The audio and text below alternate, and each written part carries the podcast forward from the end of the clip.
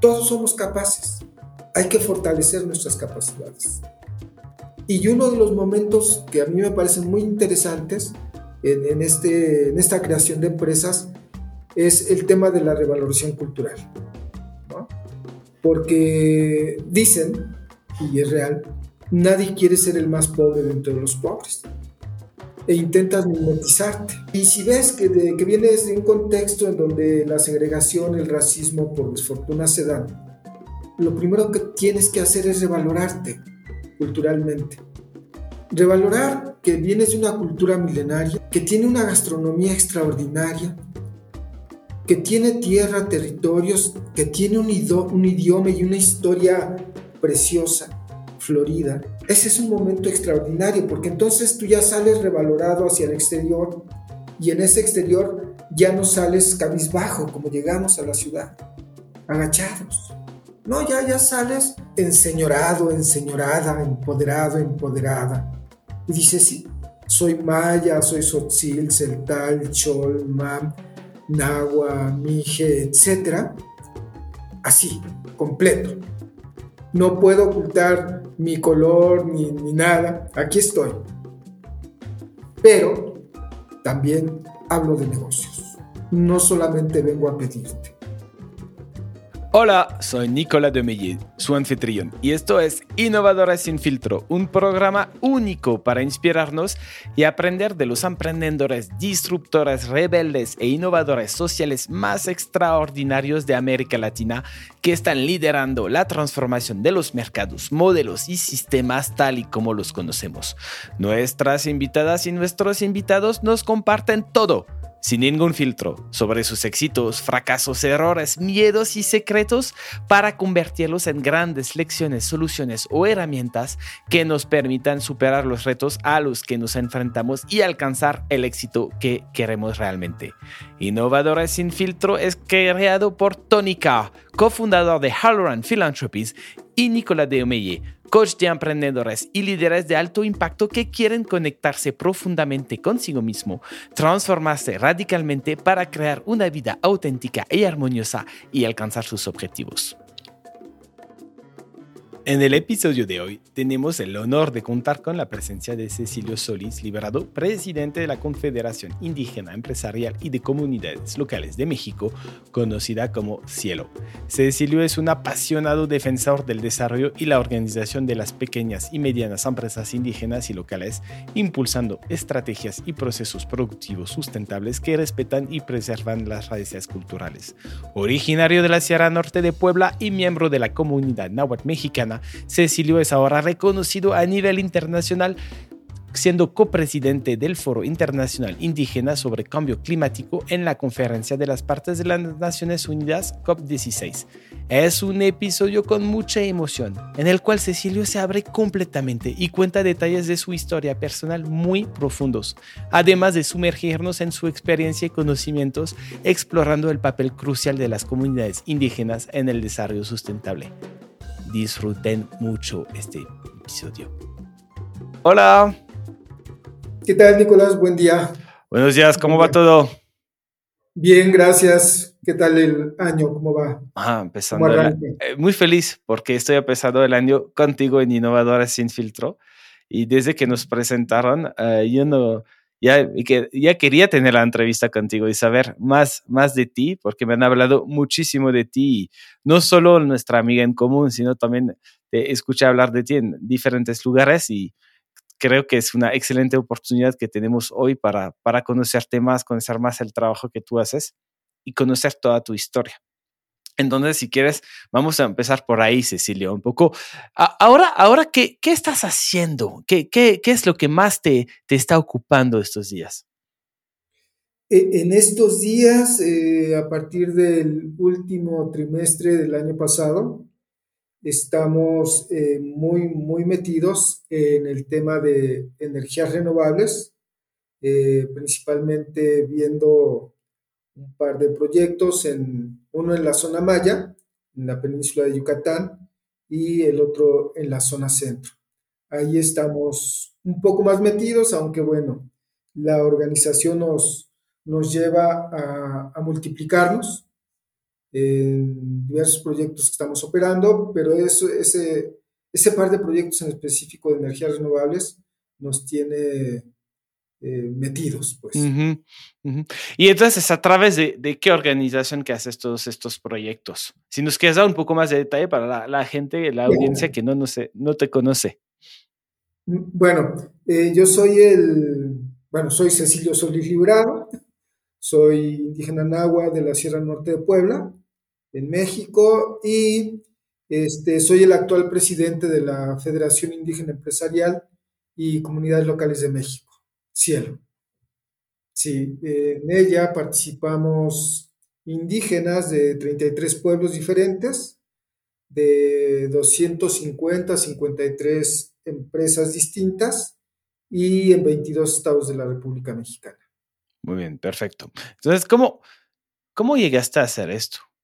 ¿Cómo desde que chiquito, no sé, cómo fue tu infancia? ¿Qué, te, qué, hizo que, que, decidiste yo quiero, yo quiero hacer esto? E, el pasado, el pasado creo que siempre va a influir en, el, en, tu, en tu devenir de vida, en tu camino, en la construcción de, lo que haces y hacia dónde quieres caminar, ¿no? Eh, creo que, creo y solamente creo que, que invariablemente eh, va a hacer el precedente de lo que quieres hacer en el futuro. Yo soy, eh, bueno, como ya, ya lo dije al inicio, eh, soy indígena nahua de la Sierra Norte de Puebla y eh, cuando era muy pequeño, pues en la comunidad se veía y, todavía se puede ver un tanto eso que que le llaman o le llamamos pobreza de acuerdo a los indicadores eh, internacionales, ¿no? Y nacionales del Coneval, e, indicadores este, internacionales de las multilaterales como Naciones Unidas, entre otras. Y esa, esa pobreza, esa, esa definición de pobreza, y esa pobreza como, como la hemos concebido o como se ha definido, este, a muchos nos lleva a migrar. Eh, algunos muy pequeños, como en mi caso, a mí me trajeron a la Ciudad de México eh, siendo muy pequeño, yo iba a cumplir siete años, pero eh, en ese inter de vida, pues viví, viví la sierra, viví el campo, aprender a seleccionar semillas, sembrar, leer el cielo, cómo venían los temporales, seleccionar semillas, cargar leña. E, esa, esa parte eh, rica de vivir en el campo, ¿no? Ese aprendizaje que no se aprende en una universidad. Ese aprendizaje que se aprende y que es parte de tu vida misma. Es lo que mamas, es lo que, e, es lo que, lo que te nutre. Y cuando migramos a la Ciudad de México eh, con mi madre, este, uno de los motivos fue esa, esa pobreza, esa definición de pobreza, buscar alternativas eh, de vida y, migras a la Ciudad de México, en, nuestro caso migramos a la Ciudad de México, y estando ya en la Ciudad de México, ahí sí conoces la pobreza. Eh, llegas a un espacio que no es tu espacio, que es un espacio, pues una ciudad, con todos sus beneficios y todo lo que conlleva, este, en un cuarto, en un espacio muy reducido, cuando estabas acostumbrado a andar libre, andar entre los montes, en la sierra, en el campo, en el río, en la barranca, este, tu patio eran los cerros, ¿no? Comías, tenías para comer. Y tenías una casa, una casa para vivir y un hogar para habitar. Y cuando llegas a la Ciudad de México te das cuenta de que la pobreza tiene otras connotaciones. De que esa pobreza que vivías, yo era, era un niño, ya te das cuenta con el tiempo, de que esa pobreza que vivías pues no era tan pobre, o sea, e, eran, es simplemente una forma distinta de, de medir la pobreza, ¿no? Si tienes piso de tierra, si tienes zapatos, si usas zapatos, eh, eh, todos esos indicadores, ¿no? Entonces, cuando llegas, cuando llego a la ciudad y ves este, un espacio reducido para vivir, un patio compartido con muchas familias, y que si no te empleas en un lugar en donde este, te paguen, pues no vives. ¿no? Si bien en el campo eh, no había un salario, sí había seguridad y soberanía alimentaria, por ejemplo. Y, bueno, eh, ya estando en la ciudad, este, como todo, o como muchas cosas, la vida o tú mismo, o tu vida, tu camino de vida, no sé exactamente cómo definirlo, te lleva a construir y a ver hacia adelante. Este, migrar a la ciudad pues me, permitió eh, cursar una carrera universitaria. Eh, soy geógrafo de profesión, indianista por convicción. Este, soy egresado de la Universidad eh, Nacional Autónoma de México, la UNAM.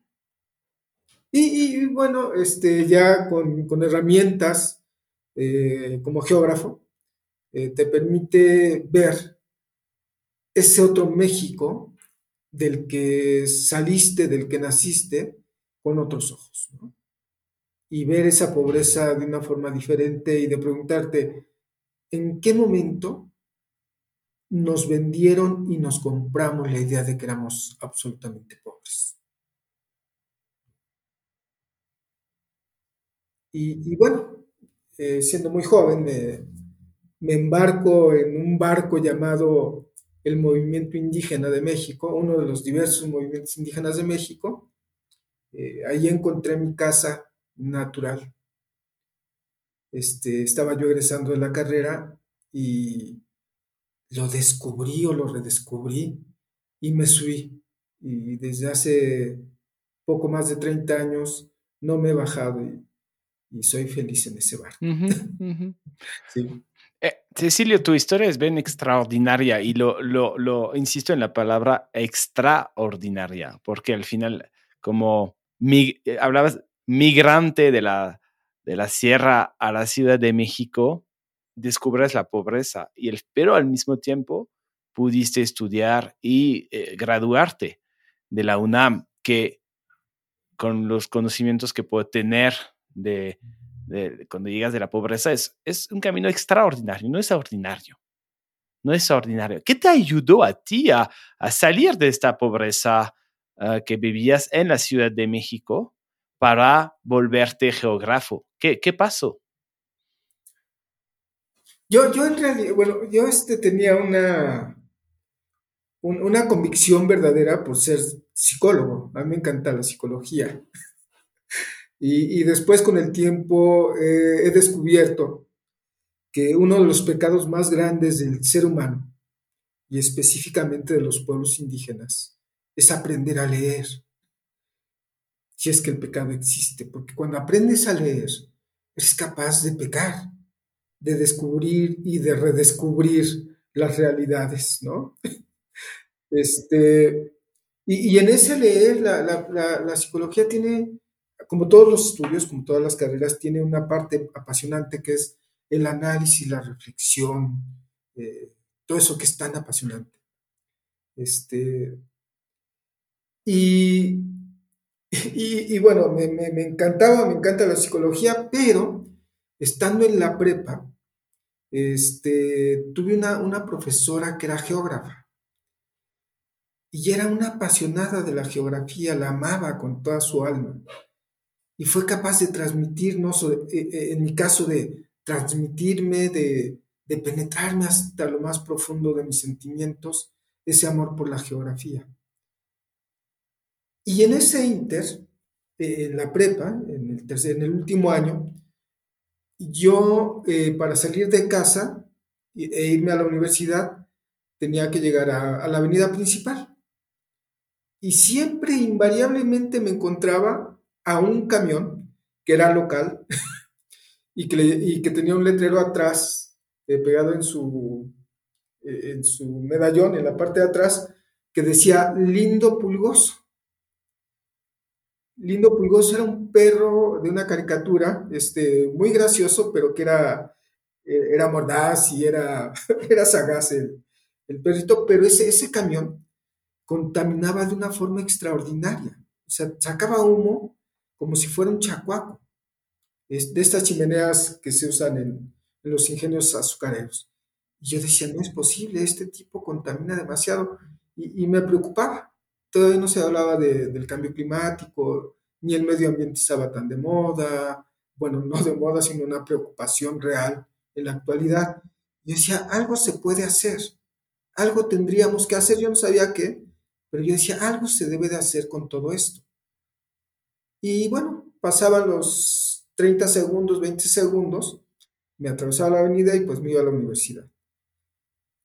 Cuando hubo que elegir la carrera en los últimos días para ver si yo tenía pase automático para la UNAM, este, decidir entre la psicología y la geografía, revisé ambos planes de estudio y me di cuenta que en la geografía había una parte de meteorología y de climatología. Y dije, claro, ese problema se puede resolver a través de esto pero también me importaban mucho los problemas sociales, eh, mi, herencia indígena, mi, de dónde vengo. Veo el plan de estudios y digo, yo quiero ser geógrafo. Y es por eso que decidí estudiar geografía. Y ya estando en, la carrera, este, empiezo a tomar materias de meteorología, climatología, edafología, eh, geografía humana, geografía económica, y digo, la geografía es holística, como holísticos son los pueblos indígenas. Y cuas, se hace un clic y me hice geógrafo. Buenísimo. Y quizás, ¿sabes? La, la, la, pregunta venía, entiendo el tema de la, cómo adquiriste esta, esta, esta, no vocación, pero este interés fuerte por la geografía gracias a esta, a esta maestra en prepa. Yo, yo veía más bien por el tema de, de venir de un contexto de pobreza. No hay tantas personas que logran graduarse de la universidad. Uh, sobre todo gente que llega de un contexto indígena inicialmente. No es algo tan común.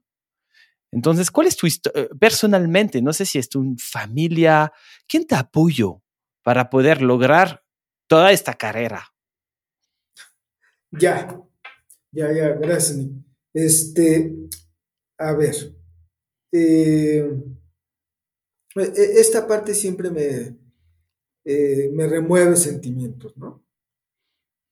Porque te lleva a, recordar historias, tu historia de vida, justamente. yo soy, fui el, el, primer profesionista en mi familia, en toda mi familia. Cuando salgo de la sierra, este, eh, mi imagen paterna es mi, abuelo. Eh, mi abuelo me, me enseñó lo mucho, lo poco que sé este, acerca del campo, acerca de la lectura del cielo, acerca de lo que después en la geografía descubrí que era agrometeorología o agroclimatología. Mi abuelo ya manejaba todos estos conceptos desde la concepción indígena y, mi abuelo, eh, cuando yo regresaba del campo a la, de la ciudad al campo, de visita, eh, mi abuelo siempre me, inculcaba. Eh, el tema de, estudia, hijo. estudia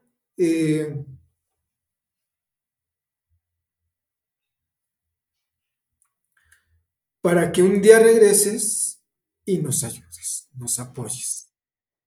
Mi abuelo tenía una pequeña, este, eh, un plantío de, de árboles de manzana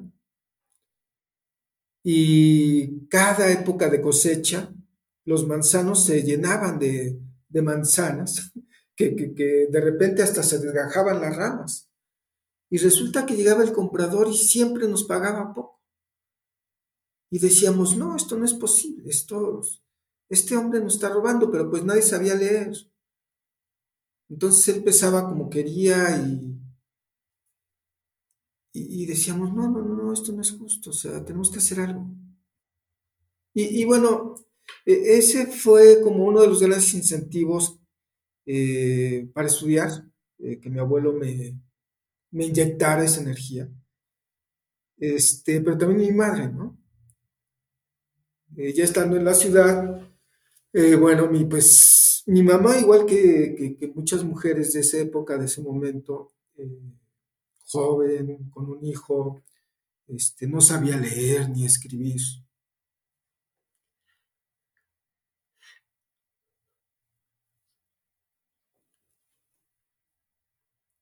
Y, bueno, este, el tema de, de, de, estudiar, ¿no? De, de estudia, de prepárate, de esto.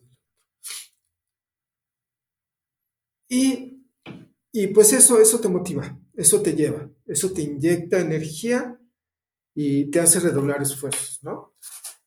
Para seguir avanzando en, este camino de vida y, bueno, este, pues, ¿e, ¿en qué se emplea una mujer que viene del campo a la ciudad? Pues en el caso de mi madre, eh, sabía hacer tortillas, sabía lavar trastes, y pues emplea en la cocina, en un restaurancillo, en otro restaurante, y haciendo tortillas, lavando trastes, y, y, de ahí. De ahí salimos, ¿no? Gracias por contar eh, esta parte muy personal tuya y, y sabiendo que esto sí remueve, remueve sentimientos y hay, hay, mucho, se sintió mucha, mucha emoción ah, cuando contabas, contabas esta historia con tu abuelo y, con tu mamá. Gracias por, por haber compartido esto y creo que puede ser de mucha inspiración también para tanta gente que, que viene de otro contexto, ni siquiera de, la, un contexto indígena, a veces es de otro país, eh, tanta migración. Y ver lo que tú has logrado, creo que es de, mucha inspiración. Cuando hablabas de, profesión, soy uh, geógrafo y de vocación soy indianista. ¿Qué significa ser indianista? Ya, ya. Bueno, ya este, estudias, empiezas a conocer gente. Eh, yo siempre me creo, no creo siempre, siempre, este, he sido un convencido de que, de que podemos hacer más cosas, de que a veces las oportunidades no están siempre al alcance de todos, pero uno se abre camino, ¿no? Y en ese luchar, en ese convencerse, en ese tratar de, apoyar, de coadyuvar a, otras personas, ¿no? Porque, porque así eres, creo que así, así te formaste, o no sé, eh, las estrellas alinean o algo ocurre, que, tienes una convicción, que tienes una, una vocación este, una convicción, muchas cosas.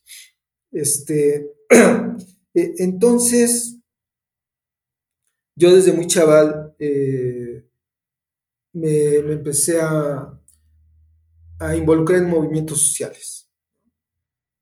Eh, fundé un centro cultural para educación de adultos eh, Ciudad Mesa, en donde asistían migrantes, de diferentes partes del país teníamos primaria y secundaria y se llamaba, y se llama, todavía existe, se llama Islamachilisli, que en lengua náhuatl significa enseñar sin ver el rostro de quién. Eh, luego participé en otros, en otros movimientos sociales, este, siempre me gustó la, educación, creo que la educación, el aprender a leer y a escribir es, es parte fundamental de la vida. Y cuando, cuando aprendes eso es, es impresionantemente bello, porque aprendes a leer poesía, y la poesía es parte de lo sublime de la vida. Y en ese inter me relaciono con el movimiento indígena en 1991-1992. Y dentro del movimiento indígena, eh, específicamente en el Frente Independiente de Pueblos Indios, el FIPI, había eh, algunos compañeros que, que, eran muy de avanzada, con un, con un planteamiento muy de avanzada en el movimiento indígena, hablaban de derechos, hablaban de desarrollo, una, visión extraordinariamente de avanzada y hacían una diferenciación entre qué era el indigenismo y qué era el indianismo.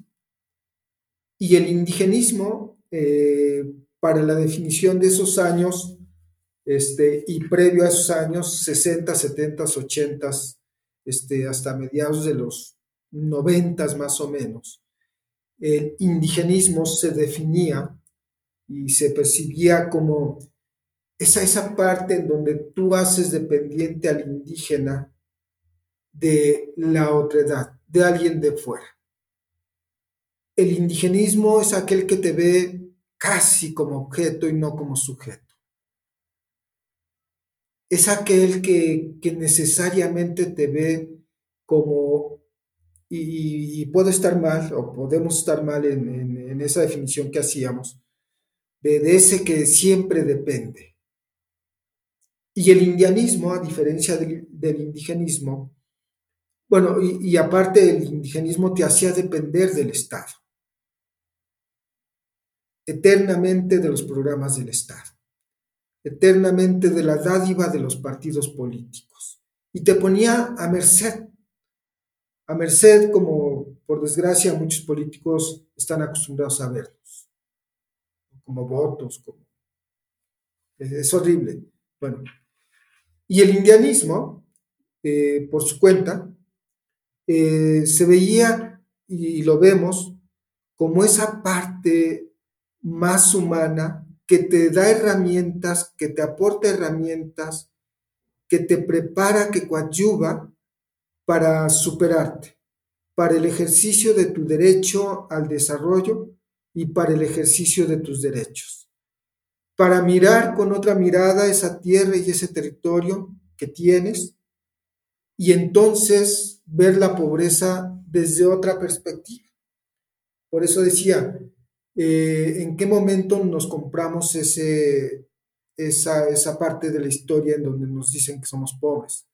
Porque ya cuando reviras, ¿verdad? En el tiempo y cuando te metes en toda esta parte del indianismo y como geógrafo, empiezas a ver la riqueza cultural, ambiental y territorial que representa los territorios indígenas y cómo esa riqueza es extraída y de lo que se extrae poco regresa para mejorar los índices de desarrollo humano de los que ahí habitan. Y entonces el tema de la pobreza toma otra concepción. Y ahí es donde nace, empieza a tomar forma y, base esta parte de eh, impulsar la creación de empresas comunitarias. Ok. Cuando hablabas, hablaste dos o tres veces de riqueza, de la riqueza del territorio, de la riqueza de la cultura de donde viven ¿no? estas comunidades indígenas y la, lo ponían, la, la, oponías tú con, con, esta pobreza que se compraron. Al final, tú, lo que entiendo es que no se ven como pobres, pero se lo han comprado porque se les ha dicho. Y al final es, para resumir, dime si, si estoy en lo correcto, ¿no? Es un tema de índice de desarrollo humano, ¿no? ¿Cómo se mide? Y al final, si estás a cierto nivel, te dicen pobre, porque como tú dices, tú tienes piso de, tierra y no tienes zapatos, pero al final eres rico, porque todo el territorio, toda la cultura que hay, hace que son ricos, pero solo se compran esta parte de ligados a los índices de desarrollo humano, ¿es correcto? Exacto. Y, entonces eh, empiezas a aprender a ver eh, las diversas riquezas que tienes en tu tierra y en tu territorio. Y que en el mundo no hay solamente una riqueza, si la miras únicamente como la acumulación de capital económico y los grandes edificios. Y entonces empiezas a desarrollar, a ver y a, aprender índices diversos, ¿no? Y entonces ves que hay una riqueza ambiental, que es parte de tu territorio. Empiezas a ver que hay una riqueza cultural, espiritual y una riqueza en diversidad que aporta al bienestar de la humanidad. Y dices, ¿por qué todo esto que aportamos como pueblos indígenas no se nos es resarcido, ¿verdad? Para mejorar nuestros índices de desarrollo humano. Educación, salud, etcétera, etcétera. Y entonces eh, eh, en mi caso, y te decía a veces eh, migrar o que te migren este, por necesidad, que es, que es, que es, muy, es muy triste. Es muy triste. La, la, migración por necesidad es muy triste, sobre todo en estas últimas épocas, porque hay muchas laceraciones del ser humano. es, es, es, una pena. En fin, este, y, y entonces este migrar me permite estudiar, por un lado, ¿verdad? Una carrera, pero también me permite, ya estando dentro del movimiento indígena en México, este, subirme a ese otro barco que es el movimiento indígena internacional. Y, y entonces empiezo, me dan la oportunidad de participar en Naciones Unidas, en la OEA y en otros espacios de multilaterales y empiezas a recorrer el mundo. Empiezas a conocer los diversos continentes, ¿no? Y empiezas a conocer lo que les llaman los países desarrollados. Y, vas a Ginebra y de repente estás en Ámsterdam y de repente estás en Alemania y de repente estás en África, en Asia, etcétera. Y, a mí eh, en particular siempre me llamó eh, mucho, mucho la historia de, Alemania, de cómo sale de una Segunda Guerra Mundial devastada, dividida, eh, dejada, etc. Y de cómo en poco tiempo supera esa situación. Y de que cuando ellos estaban ya en una situación tan incómoda y tan precaria y tan dolidos, en la parte más humana y, material, como México estaba en otro momento. Y cómo, no de un momento a otro, pero sí con muchos esfuerzos, Alemania se levanta, ¿verdad? Con todo lo que significa. Y México parece, parece irse a pique. Y cuando conoces un poco la historia, cuando la lees, y cuando ya tienes la oportunidad de estar ahí, eh, en ese espacio, en ese país, dices, ¿qué ocurrió? ¿Qué pasó? ¿Por qué ellos sí y nosotros seguimos tan mal? ¿Por qué los pueblos indígenas teniendo tanta riqueza seguimos siendo los más pobres dentro de los pobres bajo los índices que, de medición que tienen? Y eso te lleva a redoblar esfuerzos y a seguir planeando eh, cómo mejor aprovechar los recursos naturales que tienes, territoriales, para coadyuvar a mitigar la migración de nuestras hermanas y hermanos. Que migre aquel que tiene alas para migrar, que es vago por naturaleza, que le encanta. que es diferente. Pero cuando migras por necesidad, es, es horrible. Es horrible porque te decía hace rato, eh, cuando migramos a la Ciudad de México, yo, yo particularmente y mi madre también seguramente, nos damos cuenta de qué es la pobreza. La pobreza desnuda, real, eh, la, segregación, el racismo, todas estas cosas que, poco, poco hablan bien del ser humano, por decirlo menos. ¿Y cuándo te, te subiste al, al movimiento indígena? México y después eh, movimiento indígena internacional. Te dio muchas oportunidades. Viste, aprendiste mucho ¿no? de, otros países, en particular hablaste de Alemania. Y a partir de ahí, ¿qué, hiciste? ¿Qué, ¿Cuál fue tu innovación? ¿Qué has creado para un poco, para mejorar ¿no? La, las condiciones de vida de los pueblos indígenas? ¿Cuál fue un poco lo que tú, Cecilio, propusiste para cambiar esto? Bueno, pues eh, en verdad lo que, lo, que hacemos e, es la suma de, de, de, voluntades, ¿no? Uno puede querer muchas cosas, pero si la otra parte no quiere, pues no hay ese, ese clic, ¿no? ¿Qué, ¿Qué, es lo que, lo que hago, lo que aporto?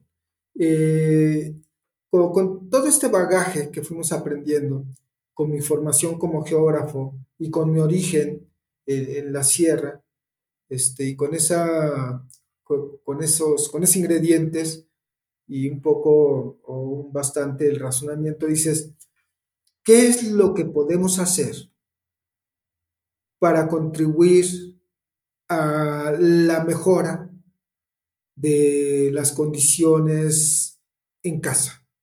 ¿No? Y una, una alternativa que en ese momento este, vino a mente fue crear empresas. Empresas comunitarias, empiezo con el tema del turismo. Este, fundo la Red Indígena de Turismo de México, que en su momento eh, recibió varios reconocimientos a nivel nacional e internacional. Y después, este, viendo que había como todo este mundo, una, una gran cantidad, un potencial extraordinario este, de recursos en los territorios, vemos la posibilidad en un primer momento, y hubo que hacer diagnósticos y recorridos y más, este, para empezar a, a invitar a la gente a que construyésemos empresas. Empresas comunitarias, empresas indígenas, con toda, esa visión, con toda esa visión, en donde sí, efectivamente, uno de los objetivos es la ganancia económica, pero sin tratar a la madre naturaleza como si fuera un negocio en liquidación. Y entonces empezamos a crear pequeñas empresas, a coadyuvar, a, fortalecer algunas que iban iniciando, empresas eh, embotelladoras de agua, de vino, de mezcal, de cerveza artesanal, de amaranto, de nopal, de artesanías, de turismo, continuamos con el turismo, entre otras, ¿no? Y cuando ves que, cuando los compañeros, las compañeras ven que esto es posible, que es real, que es un tema de revalorarnos culturalmente, de revalorarnos como personas, entonces eh, ves ese ánimo y cómo empieza una cadenita a crecer, a crecer, a crecer, y entre nosotros, ¿verdad? Empezamos a diseñar métodos muy específicos para la creación de empresas y el fortalecimiento de capacidades. Todos somos capaces, hay que fortalecer nuestras capacidades. Y uno de los momentos que a mí me parecen muy interesantes en, este, en esta creación de empresas es el tema de la revalorización cultural. Porque dicen, y es real, Nadie quiere ser el más pobre dentro de los pobres. E intentas mimetizarte. Y entonces, y, si ves que, que vienes de un contexto en donde la segregación, el racismo por desfortuna se dan, lo primero que tienes que hacer es revalorarte culturalmente. Revalorar que vienes de una cultura milenaria, que tiene una gastronomía extraordinaria, que tiene tierra, territorios, que tiene un, un idioma y una historia preciosa, florida. Ese es un momento extraordinario porque entonces tú ya sales revalorado hacia el exterior y en ese exterior ya no sales cabizbajo como llegamos a la ciudad, agachados. No, ya, ya sales enseñorado, enseñorada, empoderado, empoderada. Y dices, sí, soy maya, soy sotzil, celtal, chol, mam, nahua, mije, etc. Así, completo. No puedo ocultar mi color ni, ni nada. Aquí estoy. Pero también hablo de negocios. No solamente vengo a pedirte. Hagamos negocio. Y entonces la otredad, por llamarle de alguna forma, ya te ve distinto. Esa es una parte. La otra parte interesante fue cuando aprendimos a hablar de negocios, ¿no? Eh, yo me acuerdo los primeros ejercicios de, turismo que hacíamos, era terrible porque los compas preparaban comida como si fuera la fiesta del pueblo. y resulta que resultabas poniendo, ¿no? Hasta que aprendimos a ver que el turismo sí es bienvenido, bienvenido a casa, compartimos, pero también tenemos que ganar porque de eso depende el éxito de nuestra empresa. Y así, poco a poco. La otra parte muy interesante que, descubrimos en el camino fue un evento, un, taller que, que, hacemos, que seguimos haciendo y creo que lo vamos a seguir haciendo, es de ¿para qué es el dinero? ¿Para qué sirve el dinero? ¿Para qué quieres el dinero? el dinero como puente y como medio, más no como fin último. Y entonces, cuando ves estas fórmulas, empezamos a caminar poco a poco y ahora tenemos ya empresas socias de cielo de la Federación Indígena Empresarial y Comunidades Locales de México muy fortalecidas, muy fuertes. Tenemos socios que tienen unos eh, sitios turísticos y de hospedaje extraordinariamente bellos, pero también tenemos vinos, licores, artesanías de una calidad extraordinaria y poco a poco vamos eh, mejorando el hacer empresas. Eso es lo que hago. Eso es lo que, a lo que he dedicado mi vida, este, a fortalecer, a compartir y a aprender con los compas este, hacer empresas. Me encanta y te voy a decir por qué me encanta lo que, lo que haces, porque yo llegué a México y creé lo que en su momento que llamábamos un company builder, ¿no? un constructor de empresas eh, sociales, ¿no? Ah, hicimos cuatro empresas sociales. y después me volví coach, donde ayudó a, a emprendedores, ¿no? a, a, desarrollarse, a, vivir una vida más auténtica, a tener más éxito con sus negocios. Todo lo que dices es, me encanta porque construyes empresas comunitarias, fortaleces capacidades de, estos, de estas comunidades, de estos emprendedores que no saben que son emprendedores, pero se vuelven emprendedores. Los haces revalorarse. Me encanta esto. La, tienen esta confianza en sí mismo. Se, se empoderan y me gusta como lo dijiste, se empoderan porque cuando a veces escucho que uno empodera al otro, digo, no, no, no, no empoderamos a nadie, todos tenemos eh, un poder, nada más hay que ayudar a la gente a reencontrar este poder y también lo haces, ¿no? Entonces, estoy fascinado, la verdad te voy a decir francamente, muy fascinado por, por todo lo que estás haciendo. Y y, no sé si, si esto es ah, tu, tu, bagaje como lo transmites, pero lo que me estaba preguntando es, en todo lo que haces, ¿qué, qué es esta parte muy tuya de tus orígenes ah, muy profundos indígenas que estás combinando con estos, bueno, hacer negocio, ¿no? ¿Para qué es el dinero y cómo creamos empresas? Porque siento, y te voy a decir, lo que siento es como una parte una, me, me la palabra filosofía, ¿no? O sabiduría ancestral, o también espiritualidad. Y entonces, ¿cómo, ¿cómo estás combinando todas estas partes tuyas en, en el trabajo que haces ahora? es una buena pregunta. Eh, primero es, compartir, ¿no?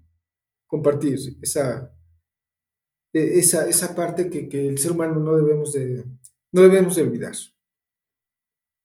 Eh, segundo es eh, no olvidar tu origen, ese origen del cual eh, te hicieron migrar. Cuando, cuando tú migras, a veces contigo migra la cultura, el arte, la tradición, el idioma, etc. Y lo replicas y lo multiplicas. Y en otros casos se pierde. Y cuando se pierde, se pierde conocimiento ligado a la biodiversidad.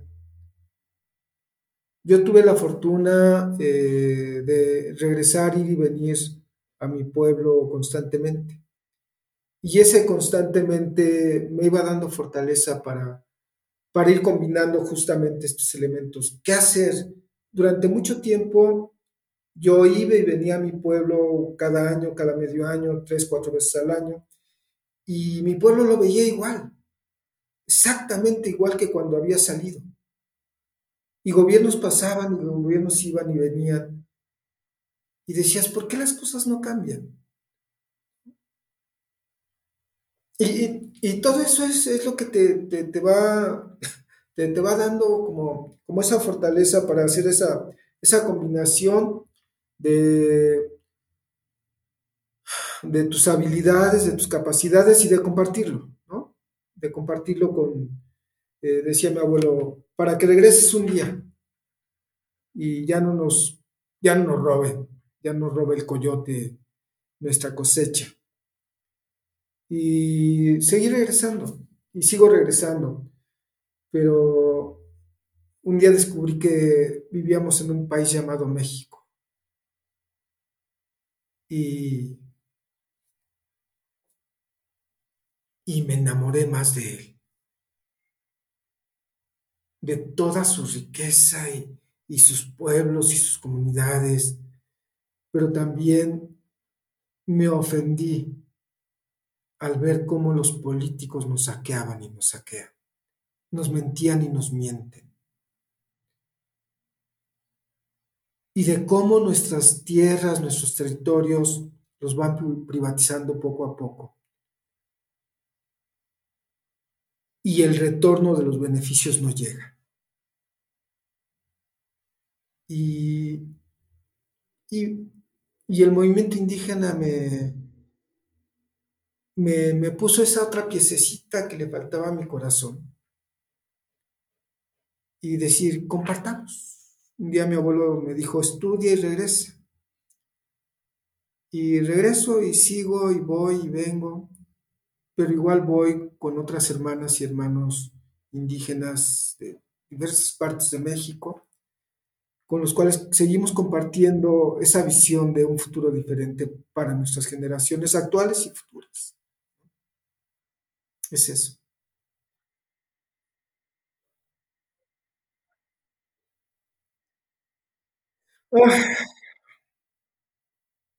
En mi camino personal, este, Mm. en mi, en mi, en mi camino personal fue, fue muy, muy difícil. Eh,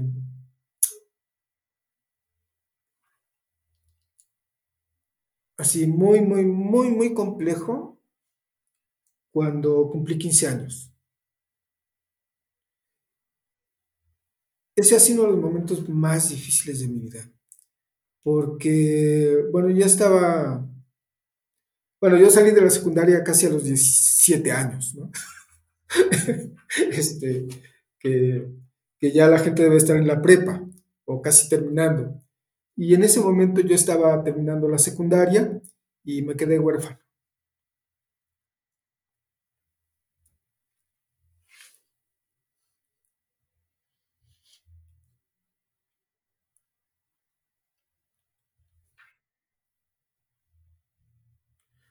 Sí. Ese fue um, como muy complejo, ¿no? Muy complejo porque, este, bueno, pues estás solo, ¿no? Completamente solo y este, y, y, lejos de tu pueblo y bueno, muchas cosas, ¿no? Pero dices, bueno, este, me regreso, me quedo. Y decidí quedarme en la ciudad.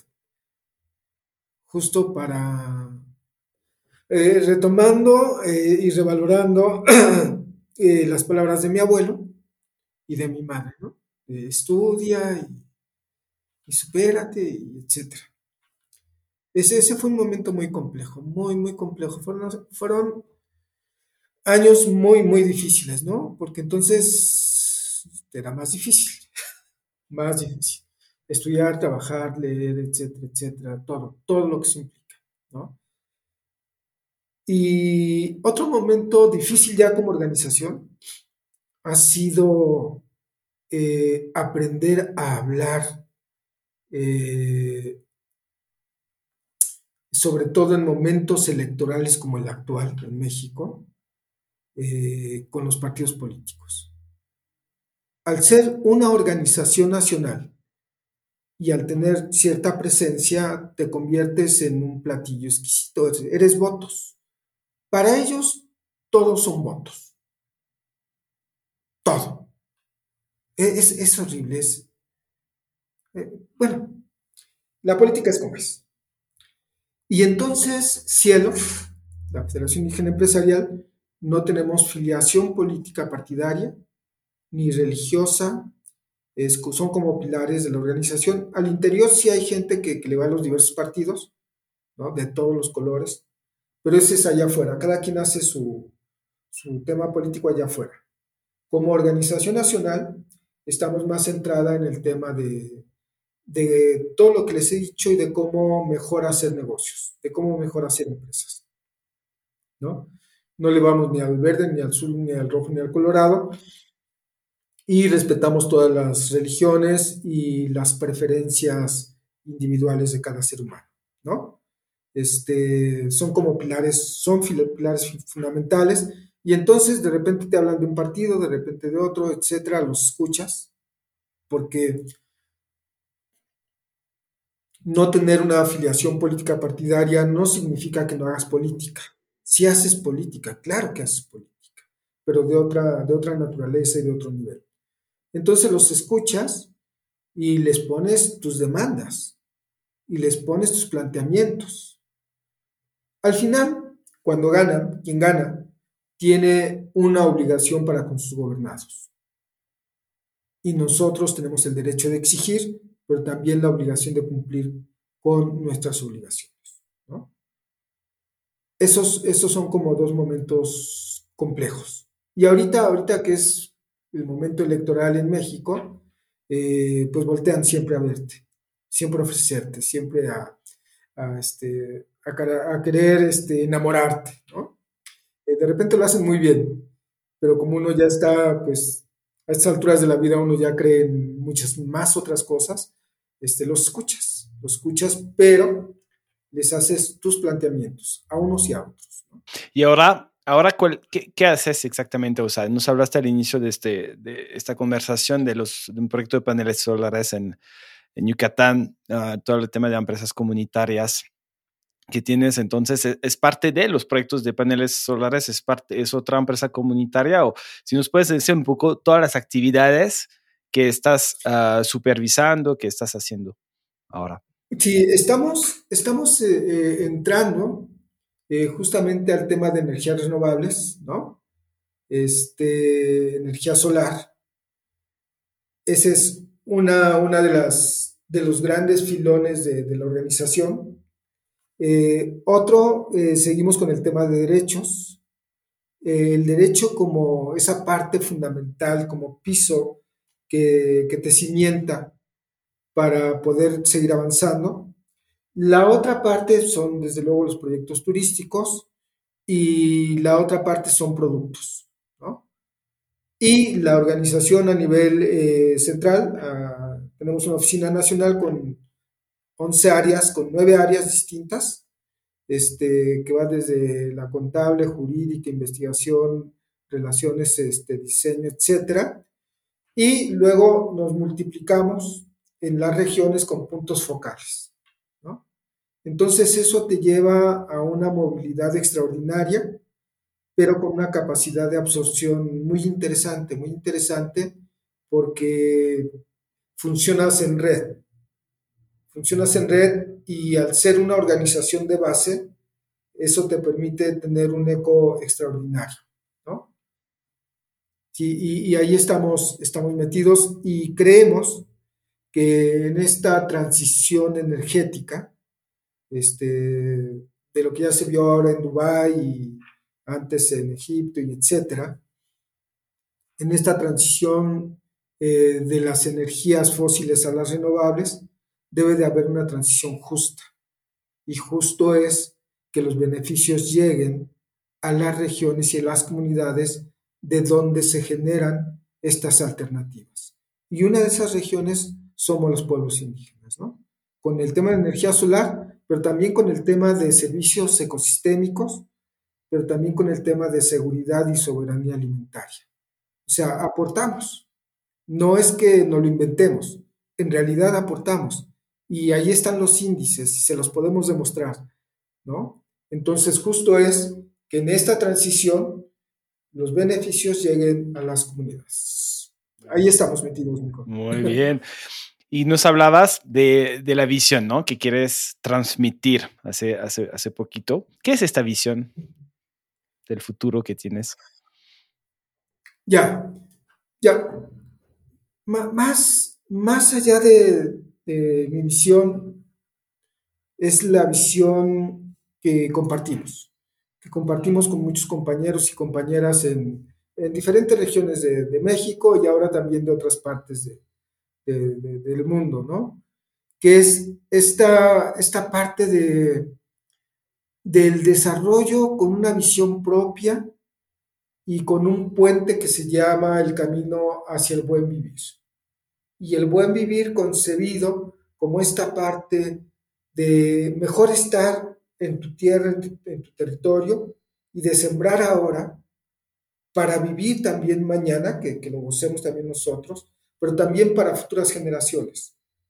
No únicamente pensar hasta, hasta allá, sino cómo también vamos cosechando para mejor vivir todos. ¿no? Eso es lo que queremos seguir compartiendo y, haciendo desde estas empresas indígenas que, que, dirían, pues sí, son empresas comunes y corrientes, son igual que cualquier empresa, ¿no? Sí, sí, sí, tiene una parte igual que todas las empresas que es generar eh, esta parte económica. Pero tiene esta otra parte mística, holística, este, que es la conservación, el buen vivir, el arte, la cultura, el compartir los servicios ecosistémicos, entre otros, ¿no? No nada más extraer por extraer. Por eso decimos que no es hacer empresas para tratar como a la madre tierra como si fuera un negocio en liquidación. No, no, no, no. Me convenciste. ¿Y cuál es tu definición del éxito bajo esta concepción que Del éxito. Híjole, esa, parte es, bien compleja, ¿sabes? Es como... Eh, me, gusta la poesía. Ah, hay un poeta que se llama José Emilio Pacheco, este, y que habla eh, en una poesía de la mosca. Y la mosca, eh, lo narro de manera general porque solo José Emilio Pacheco podría decirlo con esa belleza. Llega una mosca y se posa sobre un periódico o sobre, sobre la portada de una revista de modas. Y está una Miss, una Miss Universo, con todos los parámetros que, que el concurso exige. Y la mosca se posa sobre ella y la ve Dice, pero ¿qué le vende bella? Si no tiene una panza grande y no tiene vellos en las patas, tampoco tiene los ojos saltones. No, no es tan bella como yo. La belleza es así, es diversa. El éxito es así, es diverso. El éxito de una empresa indígena radica una parte en la participación de la comunidad, de la familia o de las familias. Otra parte radica en que también somos capaces de administrarla. Y una parte importantísima sigue radicando para este éxito en nuestra revaloración cultural. Mientras más nos revaloramos, más dulce se oye nuestro idioma, más hermosa se ve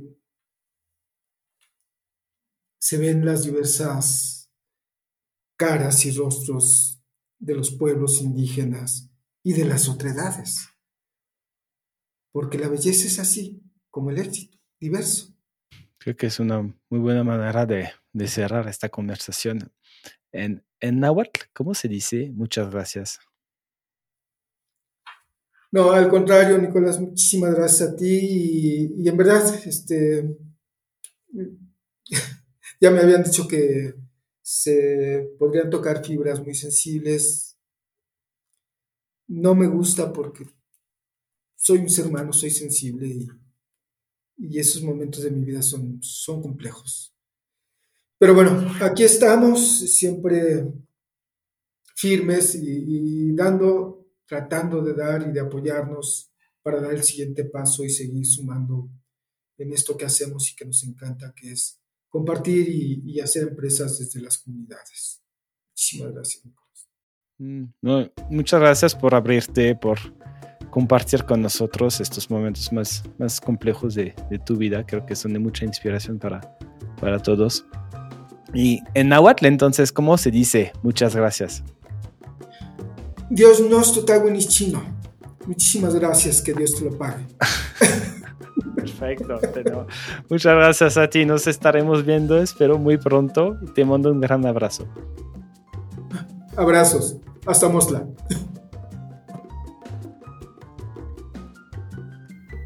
Muchísimas gracias por escucharnos. Si te gusta este podcast, por favor, recomiéndalo a tus amigos, a tus colegas, a tu familia. Siempre queremos mejorarnos y queremos escucharte. No dudes en enviarnos tus comentarios, retroalimentación o consejos sin ningún filtro en innovadoresinfiltro.com. Gracias y hasta luego.